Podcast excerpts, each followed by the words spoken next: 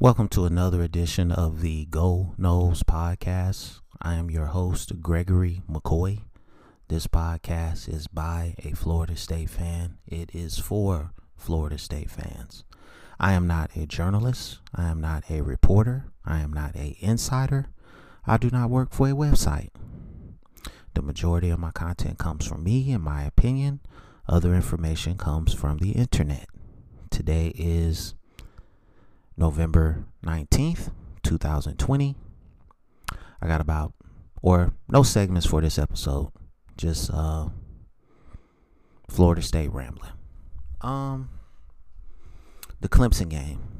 Listen, I know I've been negative about the Clemson game this week, but at some point you just got to accept reality. Okay? I think that if if Florida State comes out this week and just plays like out of their mind, they're still gonna lose this game. Okay. You know, I and it's just accepting reality. Uh, Kirk Herbstreit said it best, man. We at ground zero, and that was the title of yesterday's podcast. And I got that title from Kirk Herbstreit. We are at ground zero. All right. And Bobby Bowden said it best too. The way back to the top is recruiting. But you're not going to get the top level guys that we used to get unless they start ponying up the cash. And that's just the reality. Okay? That's the way college football works. And I know a lot of people don't want to hear that, but it's just the way it is. Until they start ponying up the cash, we're not going to get those big time recruits. We'll get some four stars, but mostly three stars. And, you know, if you're comfortable, I mean, right now, I would love to be Boise State right now. but, you know, we we this is a national championship type program. So, you know, that's where that's what everybody wants. That's what our aspirations are is to be a national championship program and it takes money to do that. It's just a sad reality. Not really sad, but it's just a reality. Um, I'm perfectly fine with a kid getting, you know, a couple hundred thousand dollars to go to a university. I think they should be compensated you know. Um, but going into this Clemson game, I, I like I said, man, you just gotta, you just gotta, you you just can't go in there with a traditional game plan. You you you asking to get slaughtered. I think you got to do a lot of trick plays. You got to do some stuff. You got to take some risks. I mean, you two and six. You know what are you? I mean, obviously you're trying to build for the future but you're trying to win right now also. And you know, this is basically our national championship. That's what this game is. This is how I look at it. This is the biggest game of the year for Florida State. Why not go out there and just, you know, just do crazy stuff on offense, defense, special teams, and just see what happens. Just just throw Clemson uh, uh a, um, you know, a wild shot from nowhere and just see what happens. Flea flickers, um, you know, reverses on returns, you know, crazy design blitzes, just whatever you can do to to throw their film study off. But knowing Dabo Swinney's probably saying they're gonna just do anything possible to try to win this game. It's not to be enough, but I mean, it is what it is. But we're we're going through a culture change right now. And you know, it's going to take it's going to probably take next year and maybe 2022.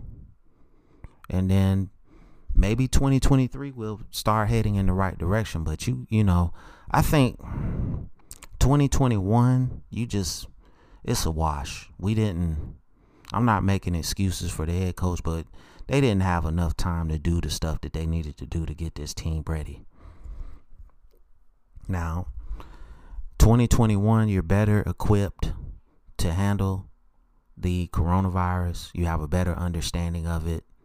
Um, you've got testing in place, and you just have you got all different kinds of measures to handle it. So, um, you you you um you have to have a, a better product on the field next season. You know, this this this fan base is spoiled. We're used to going. We're used to winning at least ten games and competing for conference championships. That's like the bare minimum. We haven't been that in a long time, and what five years now, six years? It seems like an eternity. Um, but at some point, you got to get a coach. You got to stick with him, and you got to let him try to build something. And um, hopefully, this administration and these boosters will allow Norvell to stick around and build something. Um, I don't know what the game plan is going into the Clemson game. I just know that if you're going in here with a traditional game plan, you're you're pretty much saying we're not gonna win because Clemson is let's just face it, they're better coached. Their program is better right now. Their strength and conditioning is, you know, light years ahead of us. Um, they have the facilities. We don't. Um, and that's it. And until the boosters decide that they want to invest in this uh, this football team, this is the way it's going to be. Um, pretty much. And um,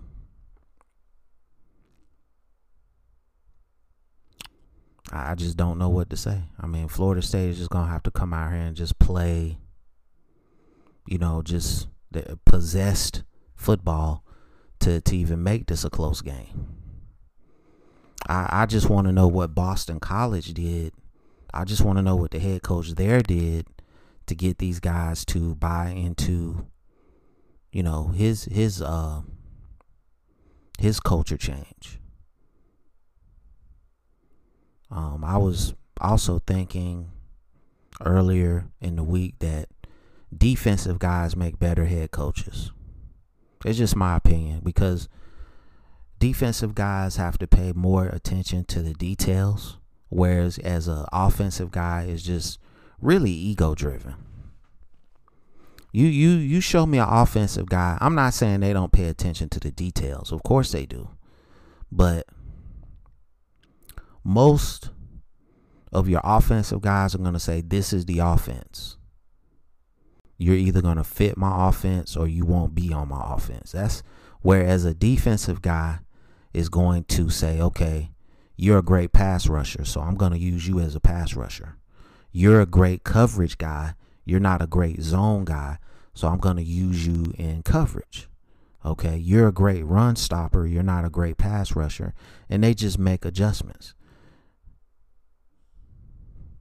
Whereas a, a, a, offensive minded guy is just like this is the offense. Fit in or don't play. you you you look at it historically now. There's been some guys that that can make adjustments, but most of them don't. Most of your offensive guys are very egotistical. And um you know, I I feel that Mike Norvell is egotistical in his offense because for the for the life of me, I just don't you know your offensive line can't block one on one, but I he and I will say this, he did make a, some adjustments. He did leave a running back in, a tight end in to help with blocking. He did make that adjustment, so I will give him that. And he's probably done it throughout the course of the season. It's just I didn't notice it. I'm not saying it didn't happen. I'm just saying I didn't notice it. But for the most part, from what I've seen, he leaves those linemen one on one to block, and they're just not that good right now. Maybe in a couple of years they might be, but you know, you just gotta um.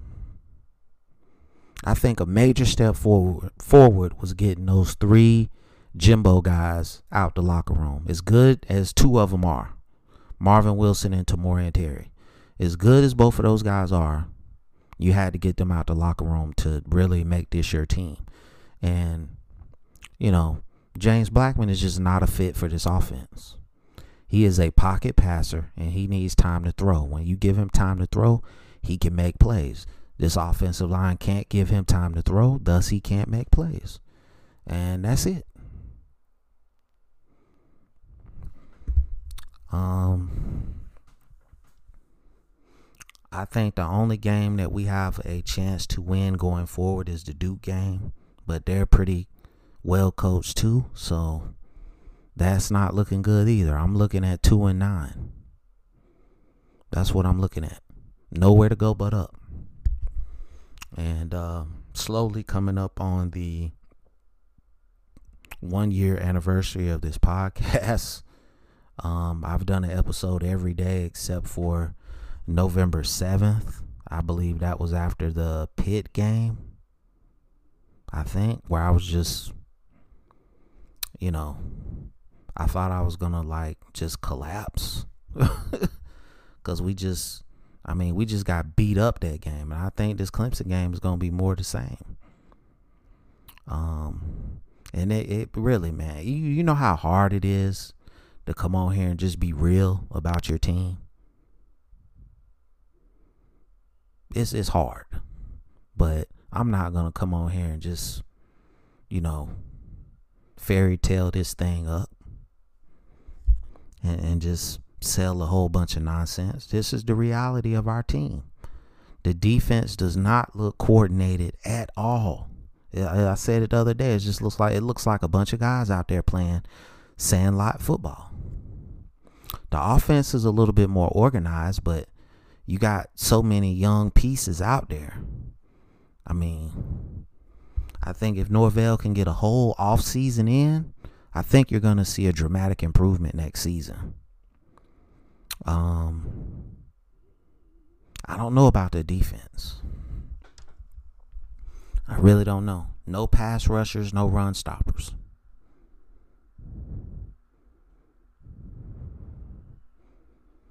So you gotta you gotta find some recruits.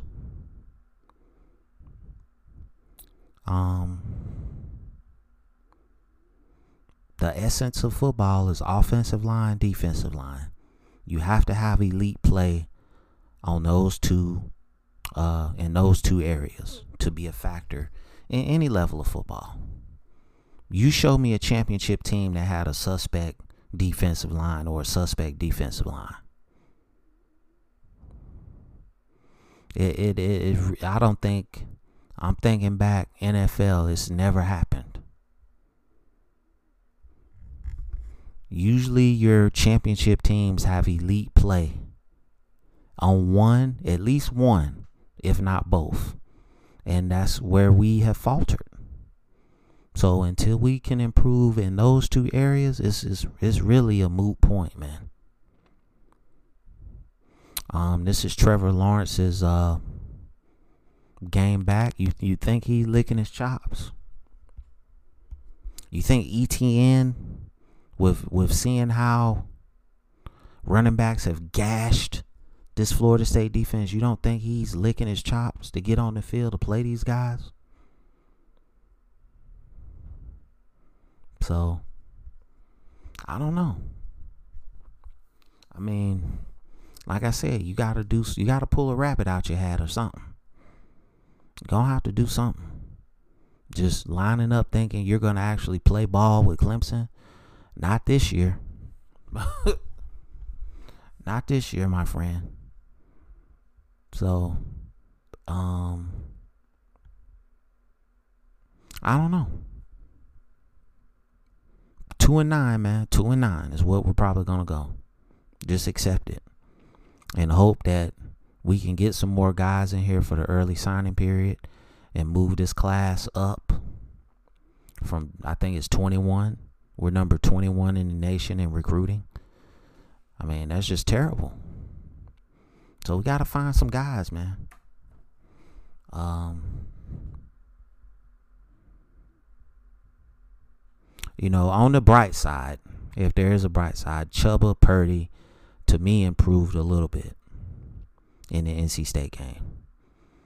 Um, I don't know what they're gonna do with him in this Clemson game. We'll have to see, man. Uh, I liked what uh, Jashaun Corbin did with the with the Wildcat. I like that. I thought maybe you should have saved that for the Clemson game. Um,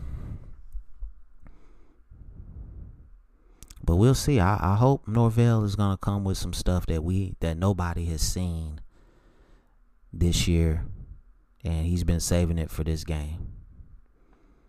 Um, but we'll see what happens. Um, that's gonna conclude this episode. I hope you enjoyed it. Thank you for listening. It's available on YouTube. It's available on all podcast platforms. Please wear a mask. Please social distance. Please be aware of your surroundings. Please do your research on flu and respiratory viruses. Please do your research on vitamins. And as always, go Noles.